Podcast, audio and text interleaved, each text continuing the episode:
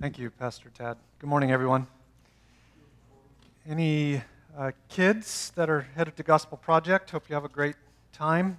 And the rest of us will be in John 18 together this morning. So if you would turn there with me. If you don't have a Bible underneath the seat in front of you, should be one. Feel free to take that if you don't have a Bible of your own. We're starting today a, a six week series of messages through John chapter 18 and 19 in which we have uh, been planning to cover over these next six weeks the events that span from Jesus' arrest, which we'll talk about today, all the way through his uh, burial.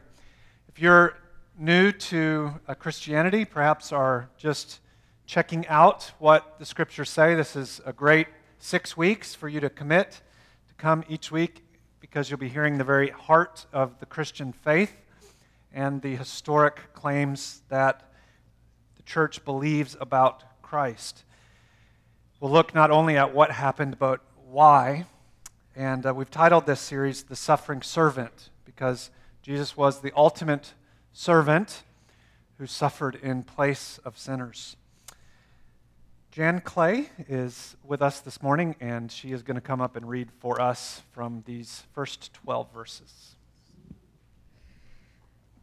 When Jesus had spoken these words, he went out with his disciples across the brook Kidron, where there was a garden, which he and his disciples entered. Now Judas, who betrayed him, also knew the place, for Jesus often met there with his disciples. So Judas, having procured a band of soldiers and some officers from the chief priests and the Pharisees, went there with lanterns and torches and weapons. Then Jesus, knowing all that would happen to him, came forward and said to them, Whom do you seek? And they answered him, Jesus of Nazareth. And Jesus said to them, I am he. And Judas, who betrayed him, was standing with them. When Jesus said to them, I am he, they drew back and fell to the ground. So he asked them again, whom do you seek? And they said, Jesus of Nazareth. And Jesus answered, I told you that I am he. So, if you seek me, let these men go. This was to fulfill the word he had spoken. Of those whom you gave me, I have lost not one. Then Simon Peter, having a sword, drew it and struck the high priest's servant and cut off his right ear. The servant's name was Malchus. So Jesus said to Peter, Put your sword into its sheath. Shall I not drink the cup the Father has given me? So the band of soldiers and their captain and the officers of the Jews arrested Jesus and bound him. Thank you, Jan. Your reading was clapworthy, apparently. Last gathering, Jan sneezed to get more attention. So we'll see if she does that in the next few minutes. Again, this is uh, one of those passages I think that when you first read it, feels like, all right, let's move on to something more important. And essentially, what it's told us is Jesus was here, then he went over there, and then he got arrested. Okay. When I saw this uh, earlier this week that this was the passage I was going to come back after missing a few weeks, I was um, not real pleased with that. My dad got Easter, Tad got the best prayer in the entire Bible, and I get the arrest. I know what that says about my preaching. But, friends, uh, nothing in the Bible is filler. N- nothing's there to sort of pad the space between important things. It's all of spiritual significance. And I've been deeply encouraged as I've worked through it this week, and I hope that you will be too. More than just giving us unnecessary details, this one paragraph tells us a very important truth about Jesus. We might summarize it this way Jesus, the God man, voluntarily gave himself up for arrest because He is the substitute wrath taker. All of that is in this single paragraph. So we're going to spend our remaining time together just taking that one sentence, breaking it down into three different parts, and considering its significance today. In order to keep you on your toes, I'm going to do it out of order. So we're, going to start in the middle. Um, let's first consider together that Jesus voluntarily gave himself up for arrest. Um, if you're here this morning and you're not a Christian, you don't claim to uh, believe in Christ in the sense of Him being your Savior, perhaps you're not so sure about the Bible, then we're really glad that you're here today. This is a wonderful time to visit a church. Irrespective of where you end up, you've got to do something with Jesus. Jesus is the most important person who's ever walked the face of the earth. You can't remain undecided about Jesus. You've got to make a decision. Is he who he said he is, or is he not? The biblical picture of Jesus is pretty clear. Scriptures say that Jesus is God, that he's always been. At a particular moment in time, around the first century, he became a man. He added humanity to his deity. He lived as a Jewish man for around 33 years, and then he died a horrible death on a cross in place of sinners. Three days later, he rose bodily from the grave to demonstrate victory over sin, the power of the devil, and death itself. He taught, showed himself for roughly 40 days to a variety of people, and then ascended back to heaven where he is now and will one day return. Next time, though, not as a baby, but as the ruler and judge of the world. He will come to redeem his people and to bring judgment on all who are not his people. That is the, the testimony of the scriptures of Jesus. It's consistent from the very beginning till the very end. Now, if you're not a follower of Christ, it is your prerogative, of course, to decide not to believe that message, that testimony. But I would ask you then, what are you going to believe about him? And upon what basis will you believe it?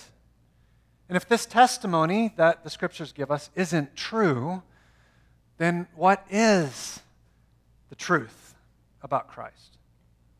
Who was he? What did he do? And why, for these 19 plus centuries since then, have so many hundreds of millions of people believed this message. Again, Jesus is the single most important person who has ever lived.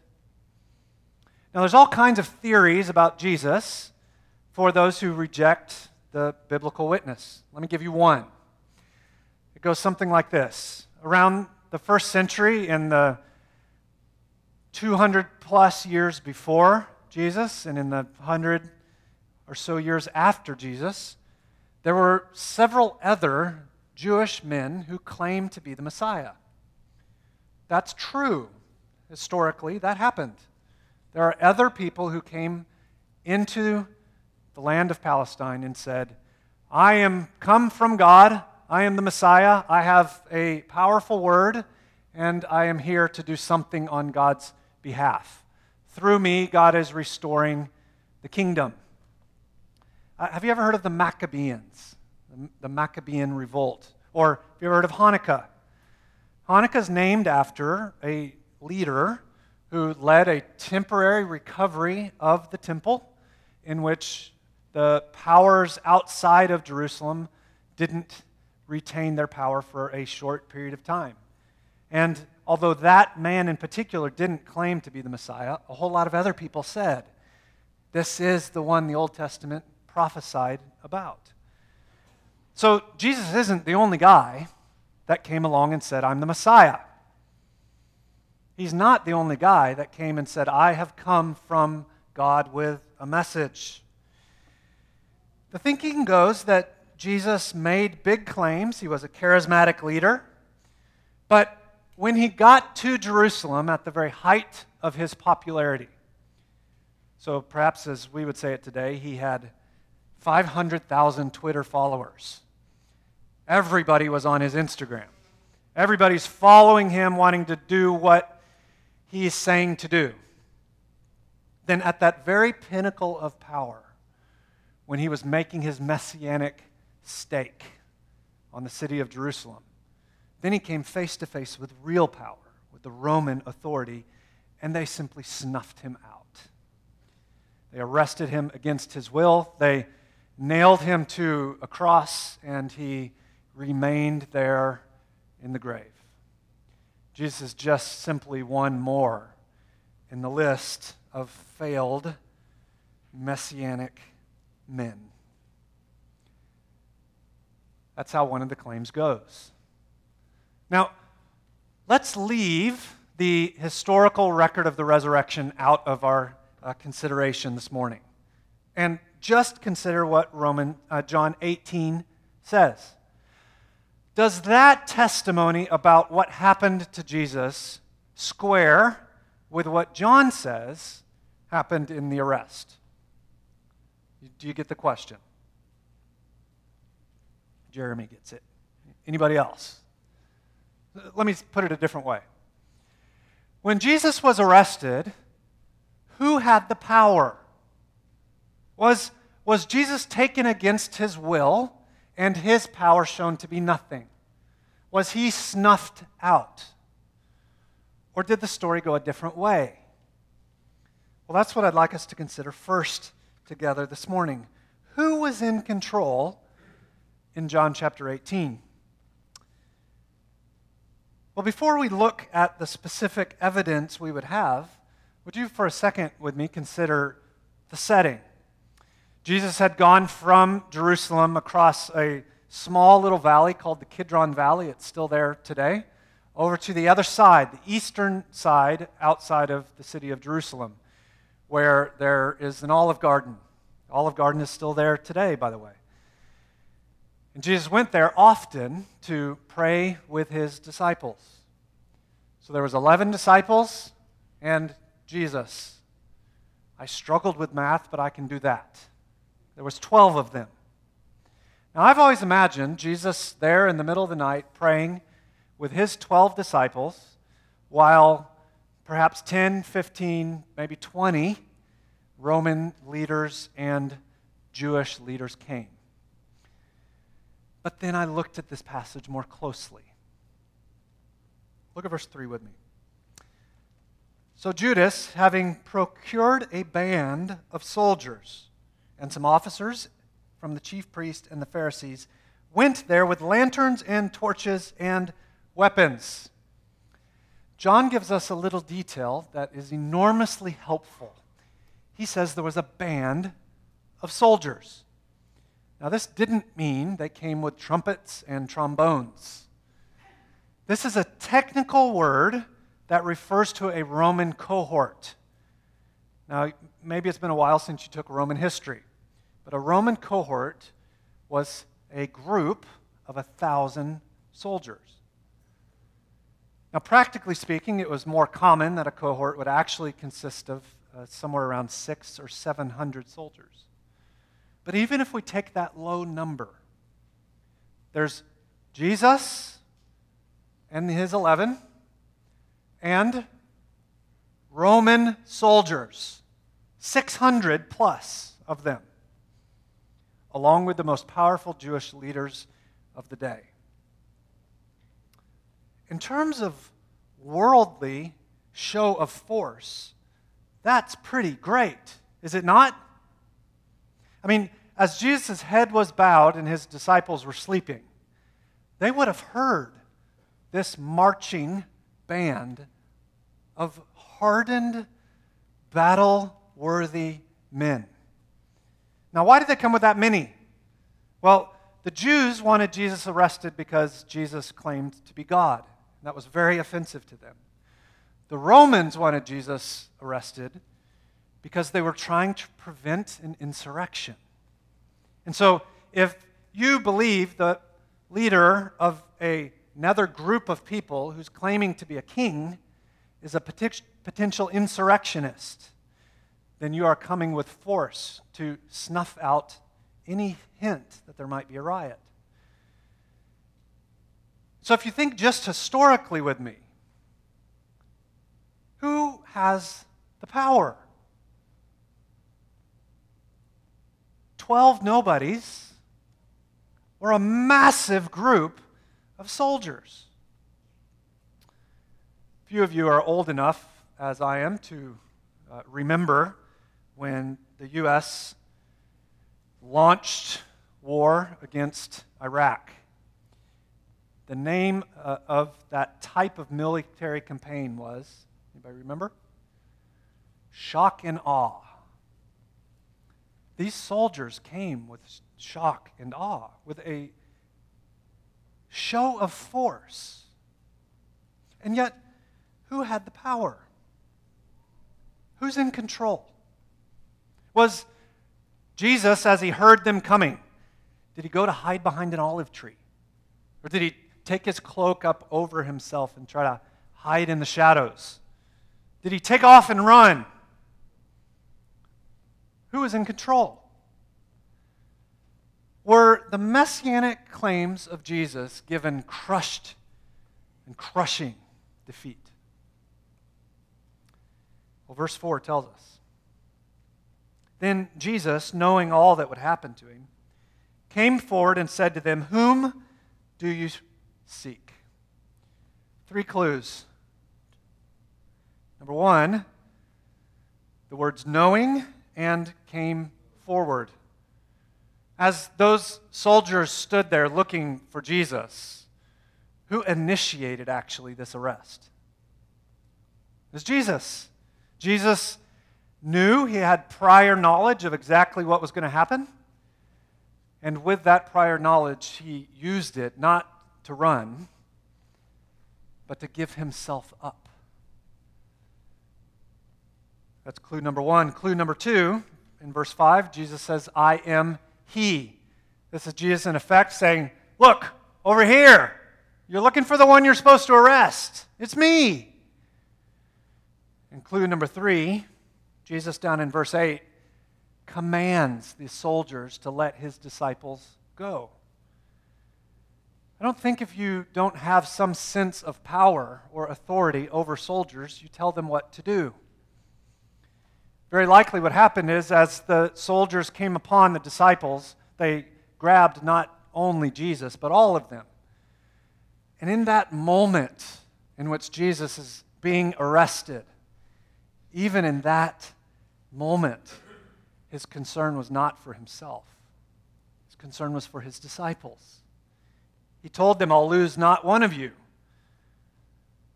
And so he said to the soldiers, Let them go. So, friends, who's in control? Jesus. Jesus is the one in power.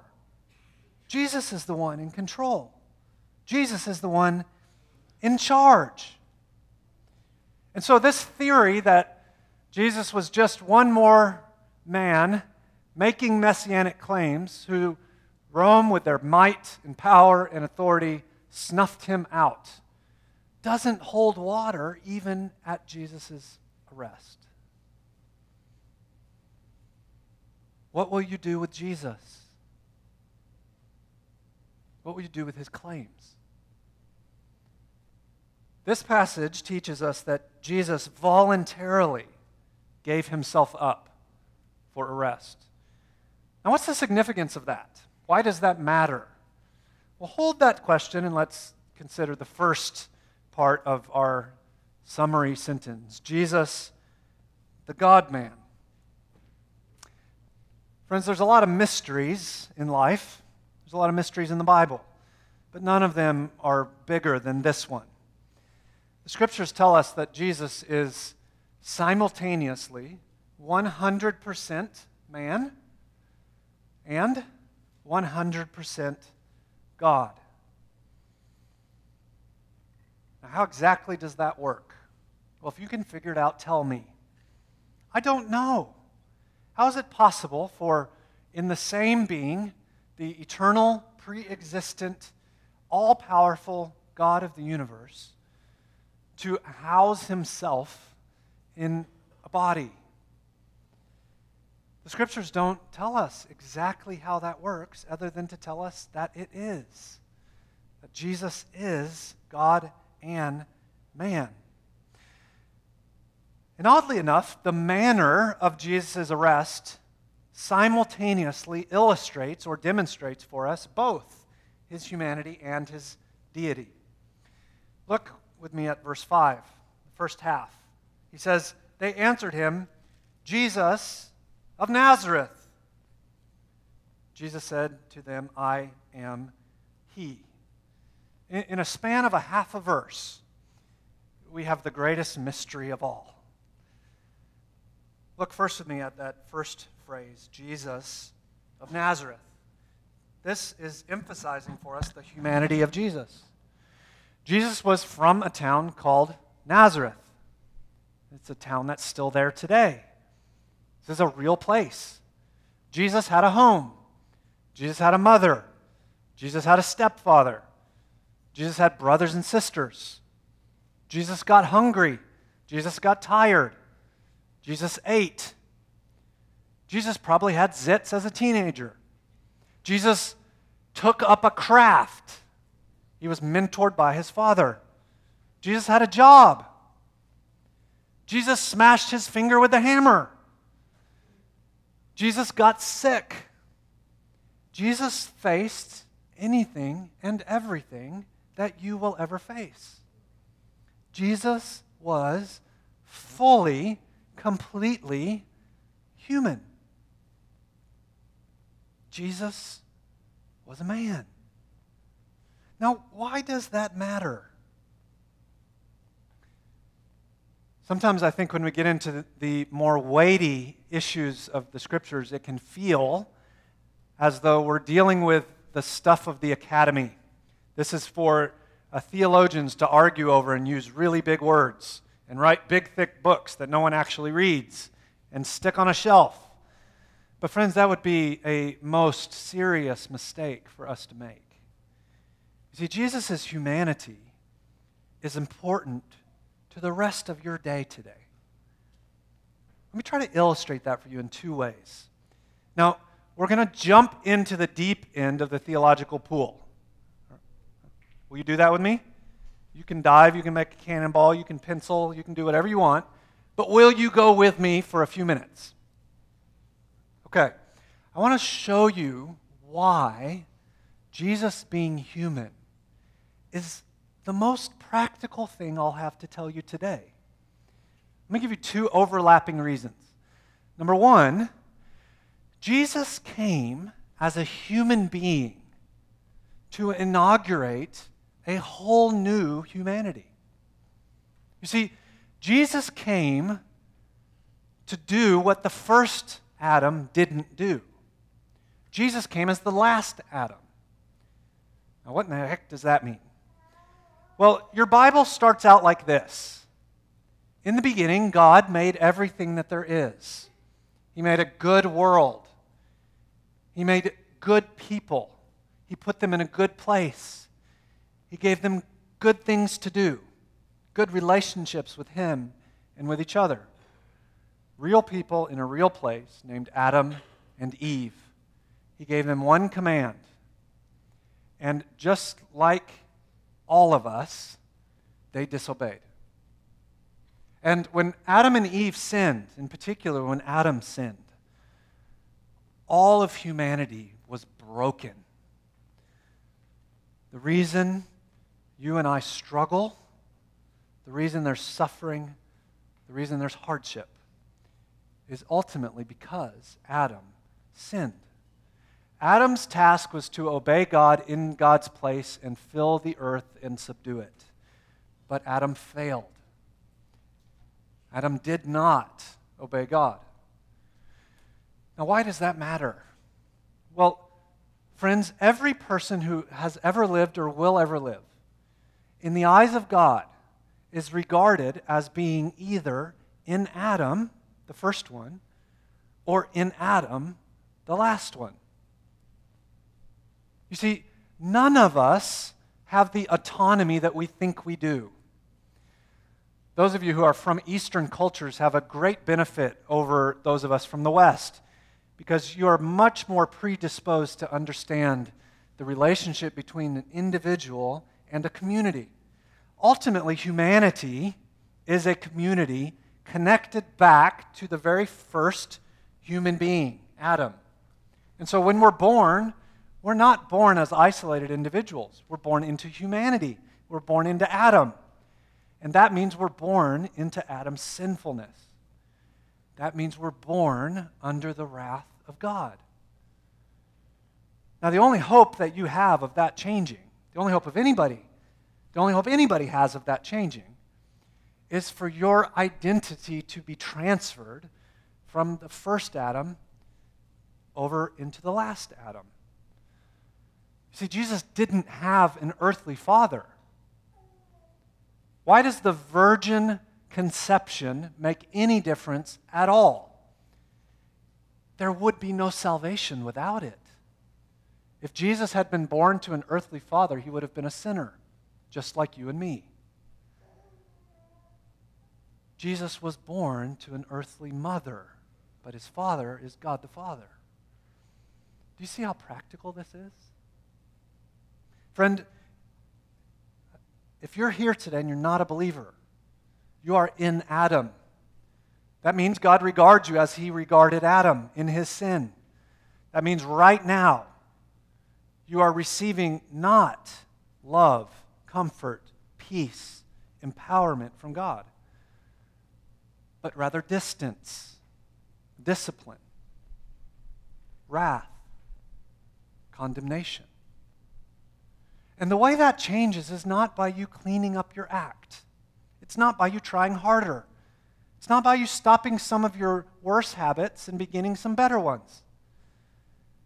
The way that changes is by transferring your dependency and trust from your own humanity onto Christ. Because you see that, that first Adam failed in the garden, didn't he? Genesis 3 says. But along came Jesus. And interestingly enough, our story today has us in another garden. This Jesus, as he was in this garden, being tempted by Satan to give up on God, to run the other way, to betray, to pick the proverbial fruit, if you will. This Adam didn't do what the first one did. This Adam obeyed. And because he obeyed in all things, then he inaugurated the first of a new humanity. So that all who don't trust and rest and depend on their own strength, on their own Adamness, can be transferred over to Jesus, can be inaugurated in a new group, a new crop, a new humanity. Isn't that great news?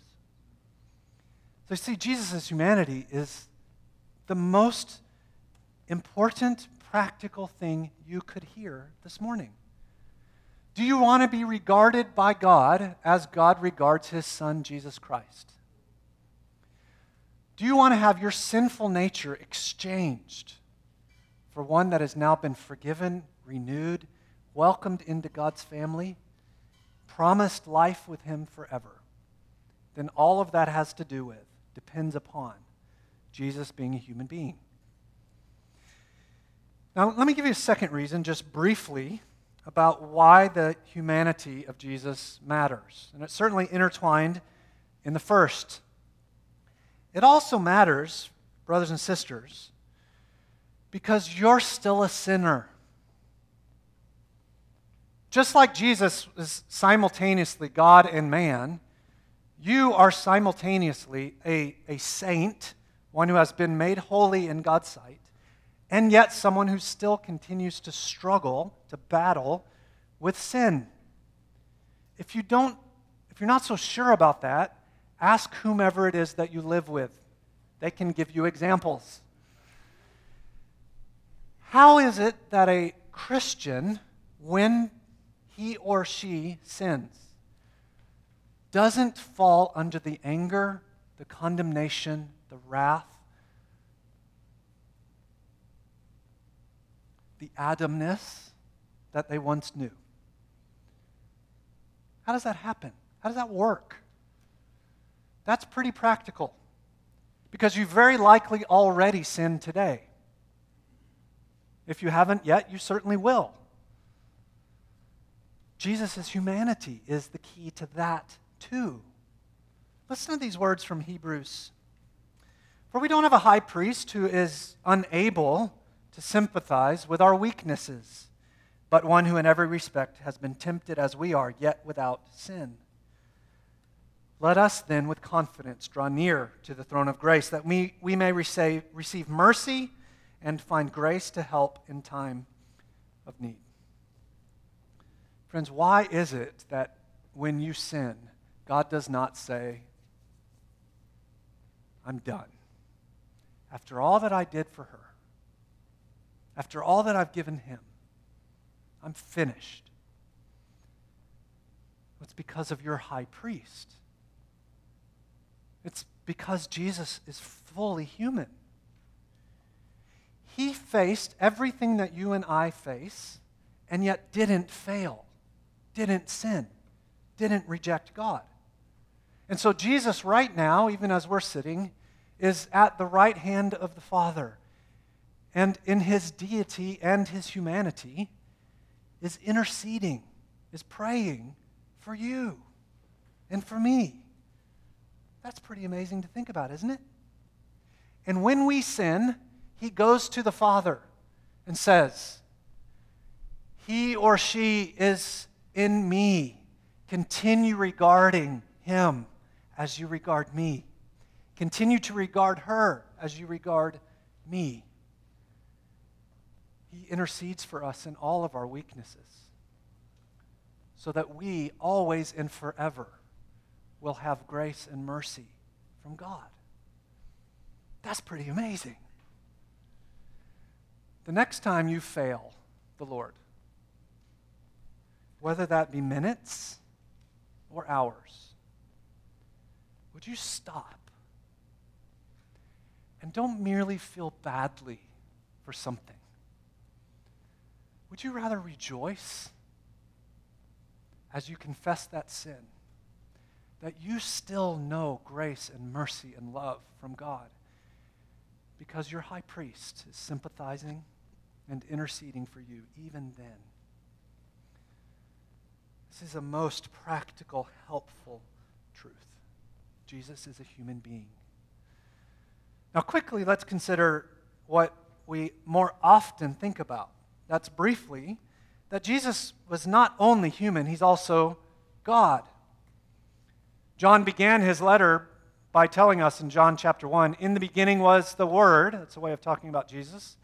And the Word was with God, and the Word was God. And he tells us a little later in that first chapter, and the Word became flesh and dwelt among us.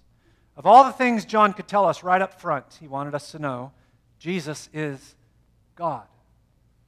Now, why does that matter?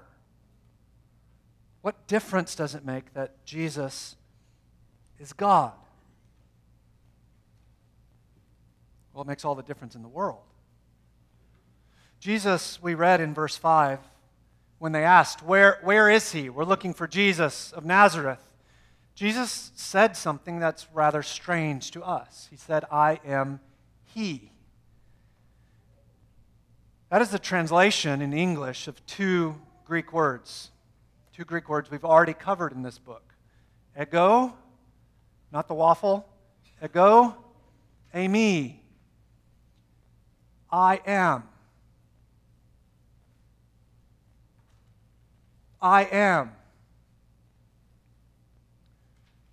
Jesus is cramming an entire theology of God into two words. Jesus is saying, I am the God who created all that there is. I am the God who showed up in the burning bush to Moses. I am the God who is on the throne in Isaiah chapter 6, around which the angels have been saying for all eternity, Holy, holy, holy. I am the God who sustains all things. I am the God of all power, all grace, all mercy, all might. I am. Jesus is saying, I'm God. Now, maybe that doesn't quite strike you as being important. But when Jesus said those two words, what does John say happened? Jesus said, Ego eimi. And five, six, seven hundred soldiers. What happened? It says they fell to the ground. It sounds like a Marvel comic, doesn't it? What is that? Friends, this isn't the only place this happens. In Ezekiel, when Ezekiel got a glimpse of the glory of God, in Ezekiel chapter 1, Ezekiel says, I fell with my face to the ground. In Ezekiel chapter 44, when Ezekiel got another glimpse of the glory of God, he says, I fell with my face to the ground. In Daniel, Daniel chapter 10, verse 9, when Daniel got a vision of the glory of God, guess what happened? He fell with his face to the ground. In Acts chapter 9, when Paul was on his horse, headed to persecute the church in a new city, and he got a glimpse of the glory of God, Paul says, I fell to the ground. Two times more in the book of Acts, when Paul told his testimony, he was sure to say, Me and everyone else with me. When we got a glimpse of the glory of God, we fell to the ground. Friends, what do all of these stories demonstrate for us? They demonstrate that we are weaklings. The mightiest among us have absolutely no power. All of your good looks, all of your money, all of your hard earned reputation, you're climbing the ladder your honor roll, your children having an honor roll. By the way, don't put that on your bumper sticker on your car. Everything that you look to that makes you important, significant, powerful, authoritative is nothing. Jesus is the authority.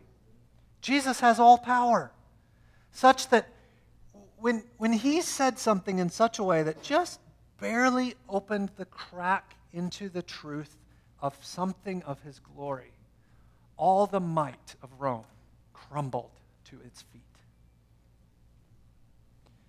Friends, the deity of Jesus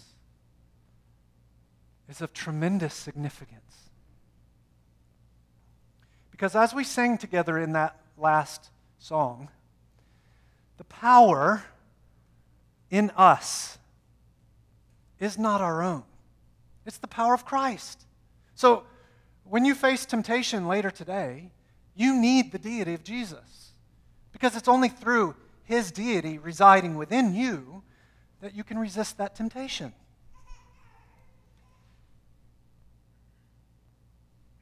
Brothers, when you're sitting on your back porch later today in your apartment and you're up high and you see that attractive woman taking a run and you want to stare, the only hope you have of not drooling all over yourself is to turn to Jesus and rest in his dependency upon the Father and the Son and enjoy the fact that the very deity of Christ is in you, conquering any and every temptation if you but turn to Him. Ladies, when you're at work tomorrow and your boss tells you, I want you to go and do such and such, and it is illegal, immoral, or unethical, and you're faced with, this person's in charge, but I got to do this because I've got bills to pay. The deity of Jesus is not some far off theological construct of no importance. It is the means through which you can say, I respect you, I need this job, but I'm not going to do that. The deity of Jesus is your power to walk in the Christian life every moment of every day. Jesus is the God man. Jesus has all power. Jesus has all authority. And friends, when you think of authority and you think of power, how is it typically used in our world? It's used for the self. It's used for prideful purposes to get what we want. But, friends, Jesus didn't use his power that way. Jesus is the substitute wrath taker. Jesus used his power to voluntarily offer himself up that he might be put to death. You see, this isn't popular today, but it's true. God is angry with sin, and God is angry with sinners. And every sin ever committed by every person who's ever lived will be dealt with by God. It will either be dealt with in that own individual's condemnation, or it will be dealt with in the cross of Christ. That's it. When Jesus returns, he will come to judge the world. He will come not as a cuddly little baby, but as a judge full of wrath. Friend, where will God's anger toward you reside? Are you storing it up for that day? Or has it already dissipated, been satisfied in the death of Christ? Friend, if you will but turn from your Adamness, your sinfulness, and place your trust in Jesus Christ, the substitute the one who offered himself in place of sinners, then there will be no more wrath for you. All that you will ever know, for now, through all eternity, is the love, the affection, the goodwill God. It's one of those moments I wish you would holler and shout. This is tremendous news. Jesus is the substitute wrath taker. We see this difference in power perhaps most clearly in the stark contrast between Peter and Jesus.